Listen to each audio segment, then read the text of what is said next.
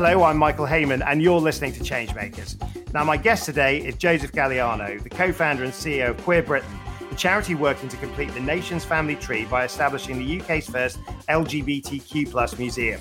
Set to be the largest of its kind in the world, the museum will reflect every race, gender, and orientation under the LGBTQ plus umbrella in a bid to preserve histories that have been ignored or destroyed, or as Jay says, before it's too late. A place to tell the stories of the people that mattered in the fight for equality while offering a shared space to come together and learn more. Joe, welcome to Changemakers. Tell us a little bit more about Queer Britain. Thank you, Michael. Well, Queer Britain is a uh, charity working to make sure that LGBTQ plus is plus people's um, place in the culture is is really restored to where it should be. Um, we've got this kind of missing tooth in the British cultural landscape, um, which is very patchily filled in, and we want to make sure that we're uplifting LGBTQ plus people's stories and queer hmm. people's mm. stories for everybody because these stories aren't just about LGBTQ plus people; they are for everybody and about everybody because we're all part of that same family. Well, I want to get onto because I love I love this phrase like completing the nation's family tree. But before we do that, let's go into the identity queer Britain, reclaiming a word that many would say has got derogatory connotations. Tell us a little bit about the thinking of the queer in queer Britain. Well, that's exactly right, isn't it? And, and, and actually, it, it is wanting to be part of that conversation, wanting to be part of taking that last bit of sting, which is particularly held by um, some older people who really were kicked around with that word, um, and actually saying, actually, it's a word of that can be uh, celebrated, and because we by taking back ownership of it, it's also the most inclusive word under the LGBTQ plus moniker because um, you know, we couldn't call ourselves uh, lesbian Britain. we couldn't call ourselves transgender Britain. Um, but there's a place for everybody under the sort of plasticity of queer. But but it's a word that I mean, you know, I, I think you and I are roughly the same vintage age wise. But but I mean, queer was a word that growing up was was seen as cruel, wicked, nasty, hurtful. Yet today it feels like it has been totally changed in terms of its role in identity. And and I guess yeah. you're reflecting that in, in, with, with the new museum.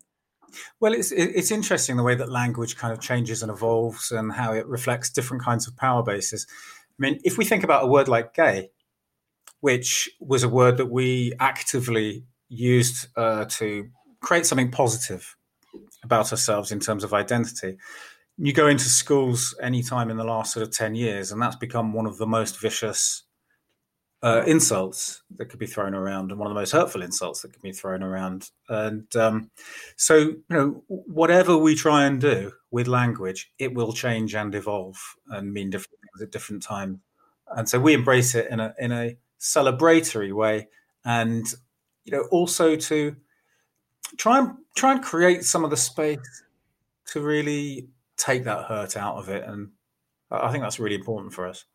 As you know, Mark Gatiss is the is the um, second interview that accompanies this this episode, and I would say that if I took one lesson from that interview, it was listening to the master storyteller at work in terms of storytelling in the role of the new museum. I mean, is is that what it's about? Is it telling the story of our times? Yeah, absolutely, and it's telling the stories of individuals and how those individuals uh, sat within wider communities. But it's also like I mean, the the thing that hasn't been recognised um, widely enough is when we think about the oversized impact that LGBTQ plus people have had on society in relation to the uh, their size in the population um, it's quite extraordinary. You think we've we've shortened wars, we've launched world class companies, we've um, probably had more impact on arts and culture than almost any other sets of communities, and yet it's not really been celebrated in this uh, broad way within the sort of the heart of the mainstream. And I suppose that that is a story of achievement and ambition but in the face of stigma. Well well let's get let's get on to the stigma in a moment but i also thought that there was there was something also quite gentle about this as well. I mean i read something that you um, had said, which was that I'd really like the museum to be somewhere where if a young woman has just come out to her mother, they can go together so they can both understand a bit more about each other. I mean, it, it's a place of understanding as well, isn't it? And and inclusion for all.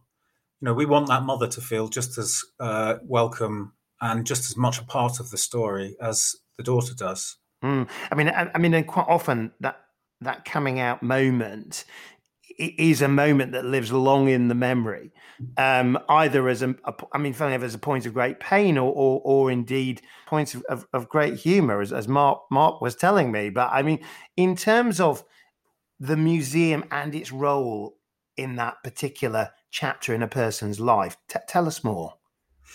Well, it's funny, isn't it? I mean, speaking as a, as a as an enthusiastic homosexual of a certain age, you know, I know that whenever um, gay men, certainly uh, speaking as a gay man, whenever gay men get together, they they do tend to show each other their coming out battle scars, and that is the one you can guarantee people are going to talk about. What what was what was yours, Jay? well, like most gay men, it wasn't one thing or another. You know, it was a uh, it was about um, rupture with family uh, that was then mended as a result of the coming out. Um, it was um, coming out to my family, to my mother at sort of 15, and then going back into the closet in terror, um, coming out again when I left for, for university. Um, again, being a slow process of uh, a slow and nervous process. Um, but actually, it still happens sort of every day. You know, it happens when you have to make that decision in a shop when somebody said, "Oh, your wife's going to like that," and you have to make that decision. Like, oh, do I?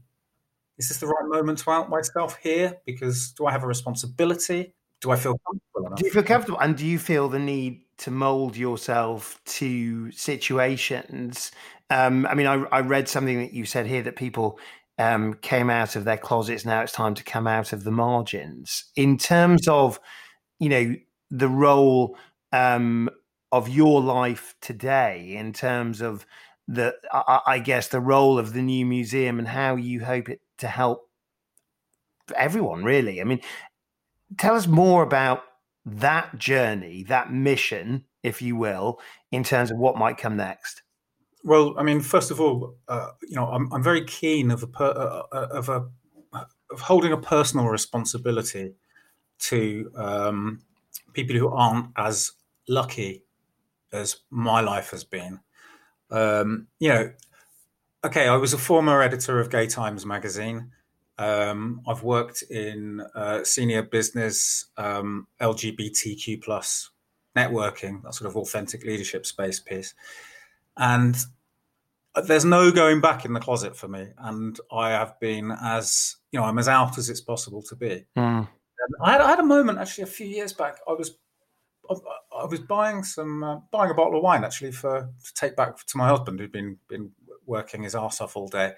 And the woman in the shop said oh your wife will be pleased. I think as i, as I mentioned there. And i had this i had this kind of quite um, profound moment of crisis in that moment where I just felt like, well, do I um, do I say nothing, which feels like it's letting my other half down, and uh, and if and if I'm standing here flushing and uncertain how to respond to that, without also, you know, being aggressive, she didn't mean any harm by what she said.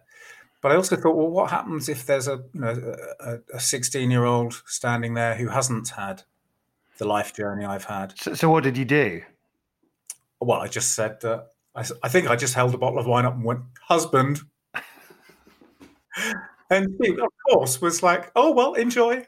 like, but you know, and, it, and it, but it feels it felt like if I don't make that polite, good humored, quiet stand, then I'm letting down the kids that come after us. But presumably, the museum is also a place for that lady that served you the bottle of wine to come and learn more about life as well. Is it? Yeah, yeah, absolutely. And you know, and it's also it's not just about that coming out moment.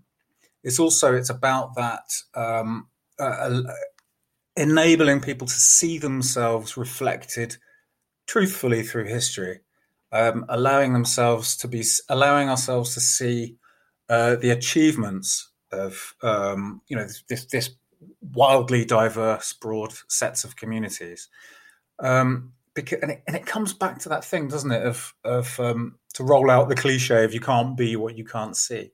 And we want to show how LGBTQ plus people have been intrinsically stitched through history and the impact we've made. And we want to really just sort of blow people's minds as to the possibilities of life. Well, because I was thinking about it. I mean, as you, have already mentioned, you've been editor of the Gay Times. I mean, you've been you've been a campaigner, but now you're a curator. Now you are creating a very physical space. Tell us a little bit more about about how it's going to work, because obviously the, job here is to create a museum with exhibitions, with spaces devoted to different parts um, of the story bring it to life for us.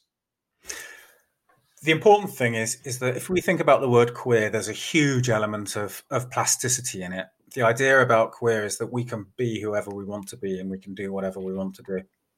Um, now, how that translates uh, to our thinking in museum terms is, you know, yes, some permanent exhibition space, evolving, but but you know, relatively relatively fixed.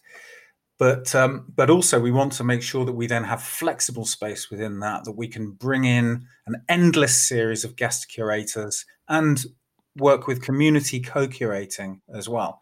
So we want to be able to work with community groups and um, expert curators um, in order to say right here's the space here's the resources what's the story that needs to be told what's the story that hasn't been told um, is that something about um, medieval queer life? Has that been told? Is this about community activism in the 70s? Um, is this about the laws that the UK have exported around the country, the world via the empire? Um, is this about um, anything, any number of stories that we could tell? And this is one of the um, beautiful things about working within an area um, that is undertold and in some places is contested. And such a rich story to discover, though, presumably. Totally rich. A, a, a, sort of a year in in modern memory that I know is is is a pretty pivotal one in terms of how the museum came about, because we've spoken about it. Is is is this kind of lightning rod year of 1967 in terms of the legalization of homosexuality, in terms of generations that, that sort of felt this was the moment of emancipation, and those that those that are um, perhaps see that as a point in the dim and distant memory. Pick up the story for us in terms of how that has been a catalyst for for everything that you're doing now. Yeah, this this this, this was central, really. Uh, I mean, I mean, first of all, one of the things that I'd I'd, I'd push back on and challenge is that um, you know that 1967 moment uh, is much better thought of in terms of partial decriminalization um, because you know the age of consent was different, um, and actually it, it, led to a huge rise in the number of uh, people who were being prosecuted. Um, so it's not as com- it's not as straightforward as to just say that it was it, it, was a liberating moment. You know, it was a compromise. It was, but it's a pivotal. It's a pivotal moment. It was pivotal, definitely, definitely, definitely pivotal. Um, should have happened ten years earlier when the Wolfenden report was actually released in 1957, but that's a whole other whole other issue. Yeah, stick, because the reason why I want you to stick with that year is because of what it means to say a millennial generation and what it might mean to a Gen X generation um, in terms of the, I, guess, the poignancy and importance in your own journey of discovery, and and I guess how it may not feature um, for for younger audiences in quite the same way. Yeah, well, this this this moves us on very neatly actually to what the very first Genesis was, which was um, in 2007, which was uh, the 40th anniversary of the partial decriminalisation. Um, I was uh, editor of Gay Times magazine at that point, and I was curious to know what kind of generational gap, generation gap had, had, had grown up. Um, so we did a very unscientific study by um, bringing together. We brought four young it, men, you know, the, the, law affected men largely. Well, the law affected men, um, and also Gay Times was pretty much a male audience. So that was the audience we were talking to.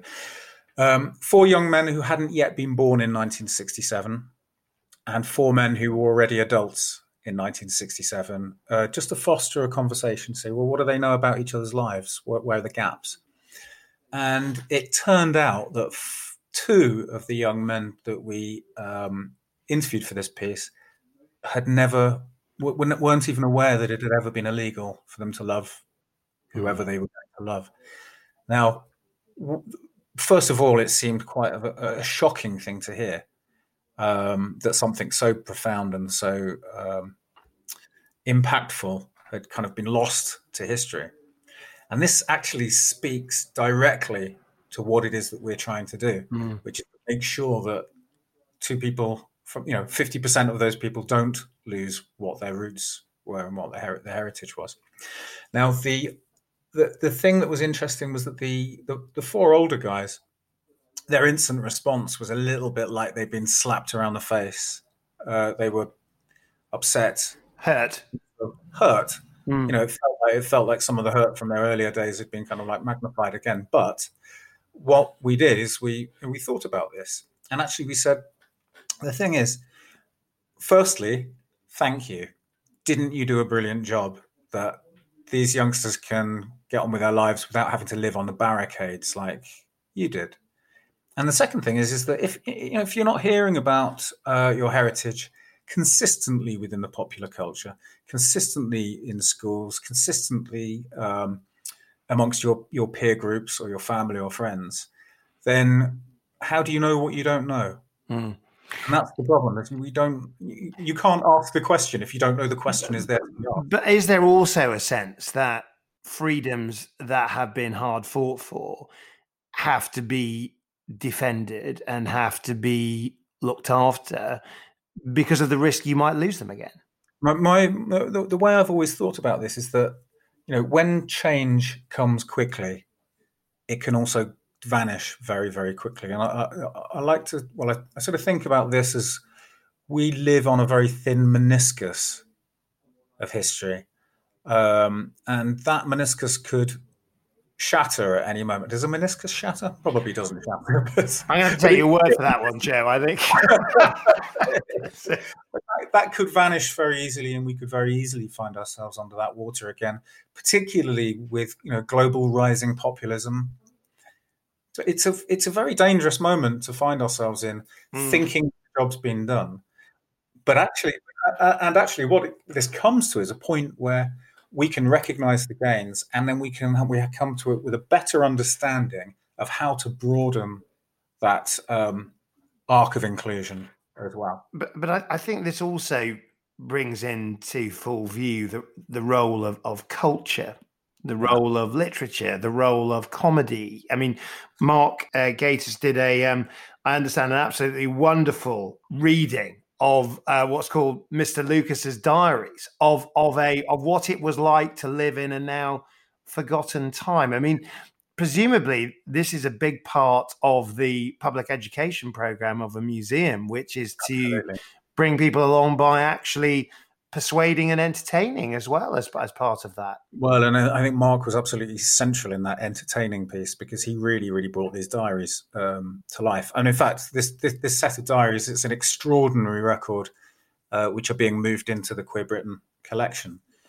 Millions of words from 1949 to 2007, when Mr. Lucas uh, unfortunately was struck by a van and and, and departed, um, and it, it it documents in pooterish detail what life was like for a gay man on the margins of society, both um, having this weird double life of um, a very respectable civil service civil service job, um, mixed with graphic detail about uh, the kind of underground clubs he was going to at night, who he was meeting at Piccadilly Circus. Oh, which when... is apparently it's very funny, isn't it? In terms of there are some, there are as poignant but but some extremely humorous moments as possible. Oh, it, it pivots from from heart crushingly um, sad and and scary. Um, Mr. Lucas being blackmailed. Um, uh, in a couple of couple of places, his, his house being turned over by um, people that he'd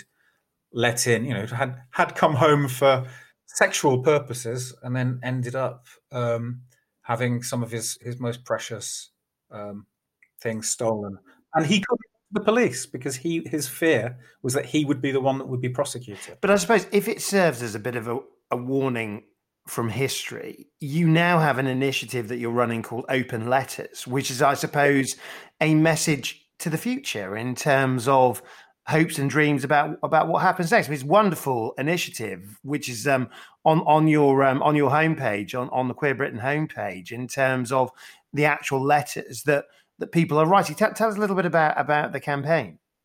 Well, originally uh, that was a, it was a collaboration between um, Queer Britain, uh, Levi's, and Post Office. Mm. Um, originally, it was intended that um, with uh, Levi's, we were going to be traveling around the country, uh, touring, collecting people's oral histories. Uh, turns out it's not the best time to be doing that in the pandemic. Not, not a good year. we didn't really want to be doing a super spreader event if we could possibly avoid it. Um, and so once we started talking to the post office, um, realized there was a really nice way of doing this, of actually getting people just to connect to a piece of paper and share whatever was in their heads and their hearts at this extraordinary moment in history. Mm. And, and, you, uh, have, you have quite a few corporate backers, don't you? I mean, I, I mean, Saatchi and yeah. Saatchi and, and others that are that, that, that have really got behind this. Coutts and M&C Saatchi. M&C Saatchi, excuse me. M&C Saatchi. Sorry about that. Um, no, no, offense intended.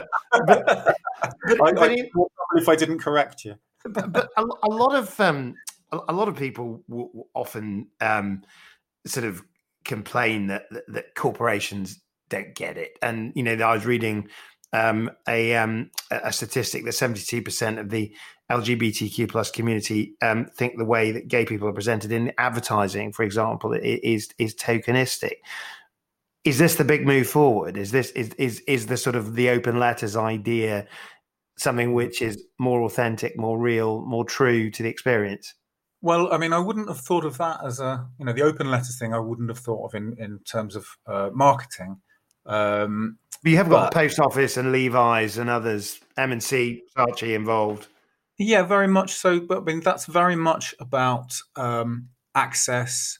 It's about networks. Um, it's about how do we amplify our voice, and it's also about you know where does power sit within um, the culture these days. You know, if we're going to pull off uh, a museum as ambitious as we're working on, then we have to have good relationships with companies who are showing the right signs and um, you know, we have to be willing to bring them along with us. Hmm. I mean, you say you say where does power sit within the culture? I mean, do you feel empowered now? I mean, do you feel that that that basically momentum is with you, Joe? Yeah, I feel like we got the wind in our sails very much so, and and actually, um, you know, there some of the key moments where you really you realize that you're really making some some headway it's like, okay, Levi's are interested in working with us. Now they, you know, for, for a charity of our age, kind of extraordinary to develop a, a, a partnership in that way. We have a three year partnership. They've spent uh, good slabs of their marketing budget on us, on mm. lifting up what we're doing. Uh, if I think about, you know, what is the signal? What is a powerful signal about moving into the uh, heart of the mainstream, but keeping our own values? Well, the Queen's Bank, you know, to, to, to work with Coutts, that has to suggest a sea change in um, how LGBTQ plus people are seen within the society and and what our place is. And you know, this is about us taking our place at the table. Mm-hmm.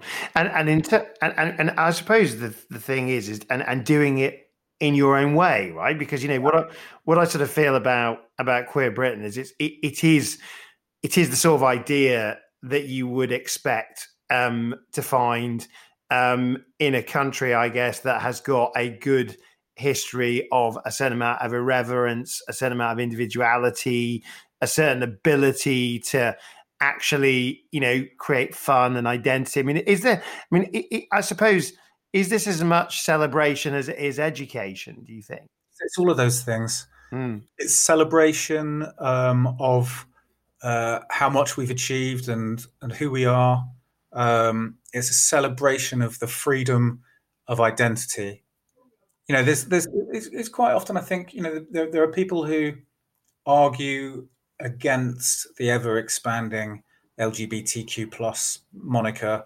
There are people who um, want to be able to tell you what you can and can't be, mm. but actually, you know, the, the, the most important thing and the most exciting thing is, well, you can be anybody you want to be. No one gets to tell you that. And and I suppose in in in terms of the, the, museum itself as well is it's a story about relationships and love that you're, you're you're talking about. I mean, I love that. I love that your top quote is, and in the end, the love you take is equal to the love you make.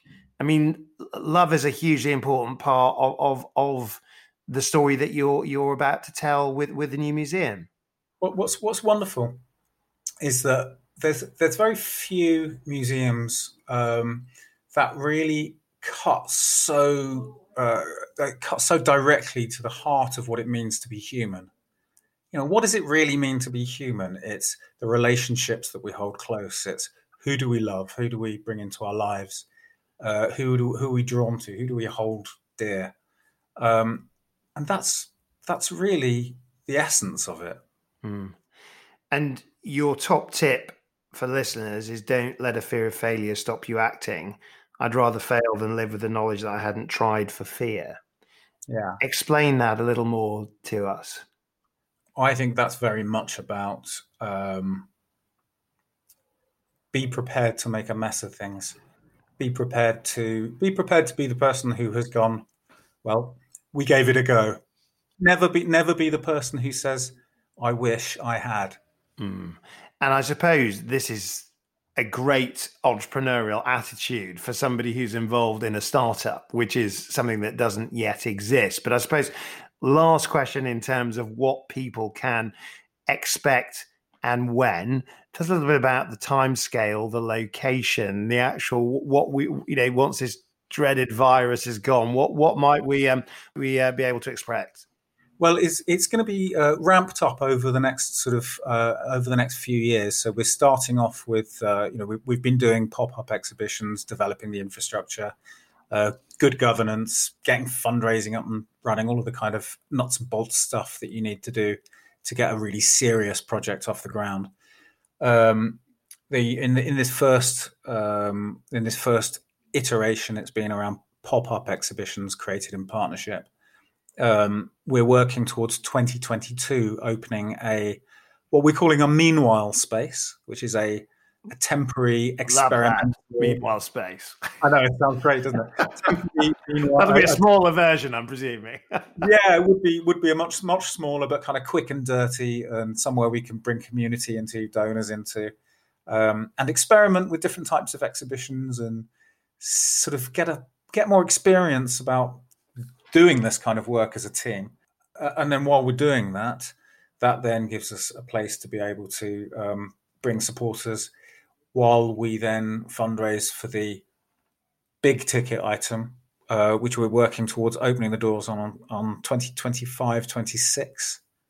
I'm refreshing the business plan today, so this is right top of my mind at the moment. And, and, okay, so 2026, and if somebody's listening to this this interview in, in 2021 and thinking, well, I might quite like to support that, I might like to try and get involved. I mean, in terms of the why this matters now, last thought on what you'd like listeners to take away from this interview.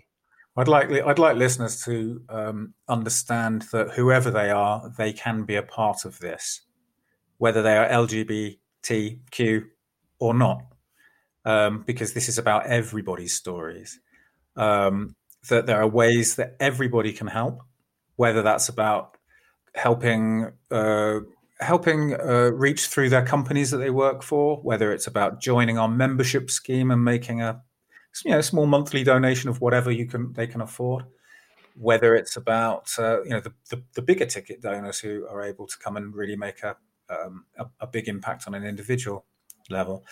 Um, it's about uh, evangelizing for us. Um, it's about getting involved in the research projects that we're doing. It's about coming to the exhibitions that we're working on. Um, it's about uh, signing up for the newsletter at uh, www.queerbritain.org.uk. Don't worry, we're going to give it a link, Jay. but listen, unfortunately, we're going to have to leave it there. Um, but Jay, thank you so much um, for joining us on, on Changemakers. And what a story it's been! And I suppose that is the message, isn't it? Be a part of it and and uh, and make the difference. But thanks to Jay Galliano, the creator and the curator of, of Queer Britain. Um, I think we've really heard such a wonderful story about celebrating lives through empowerment, creating a place as exciting as the people, stories, and ideas um, it explores, and completing that sense, that wonderful romantic sense of the nation's family tree um, by, ev- by empowering everyone um, to come out of the margins. Do join me next time on Changemakers.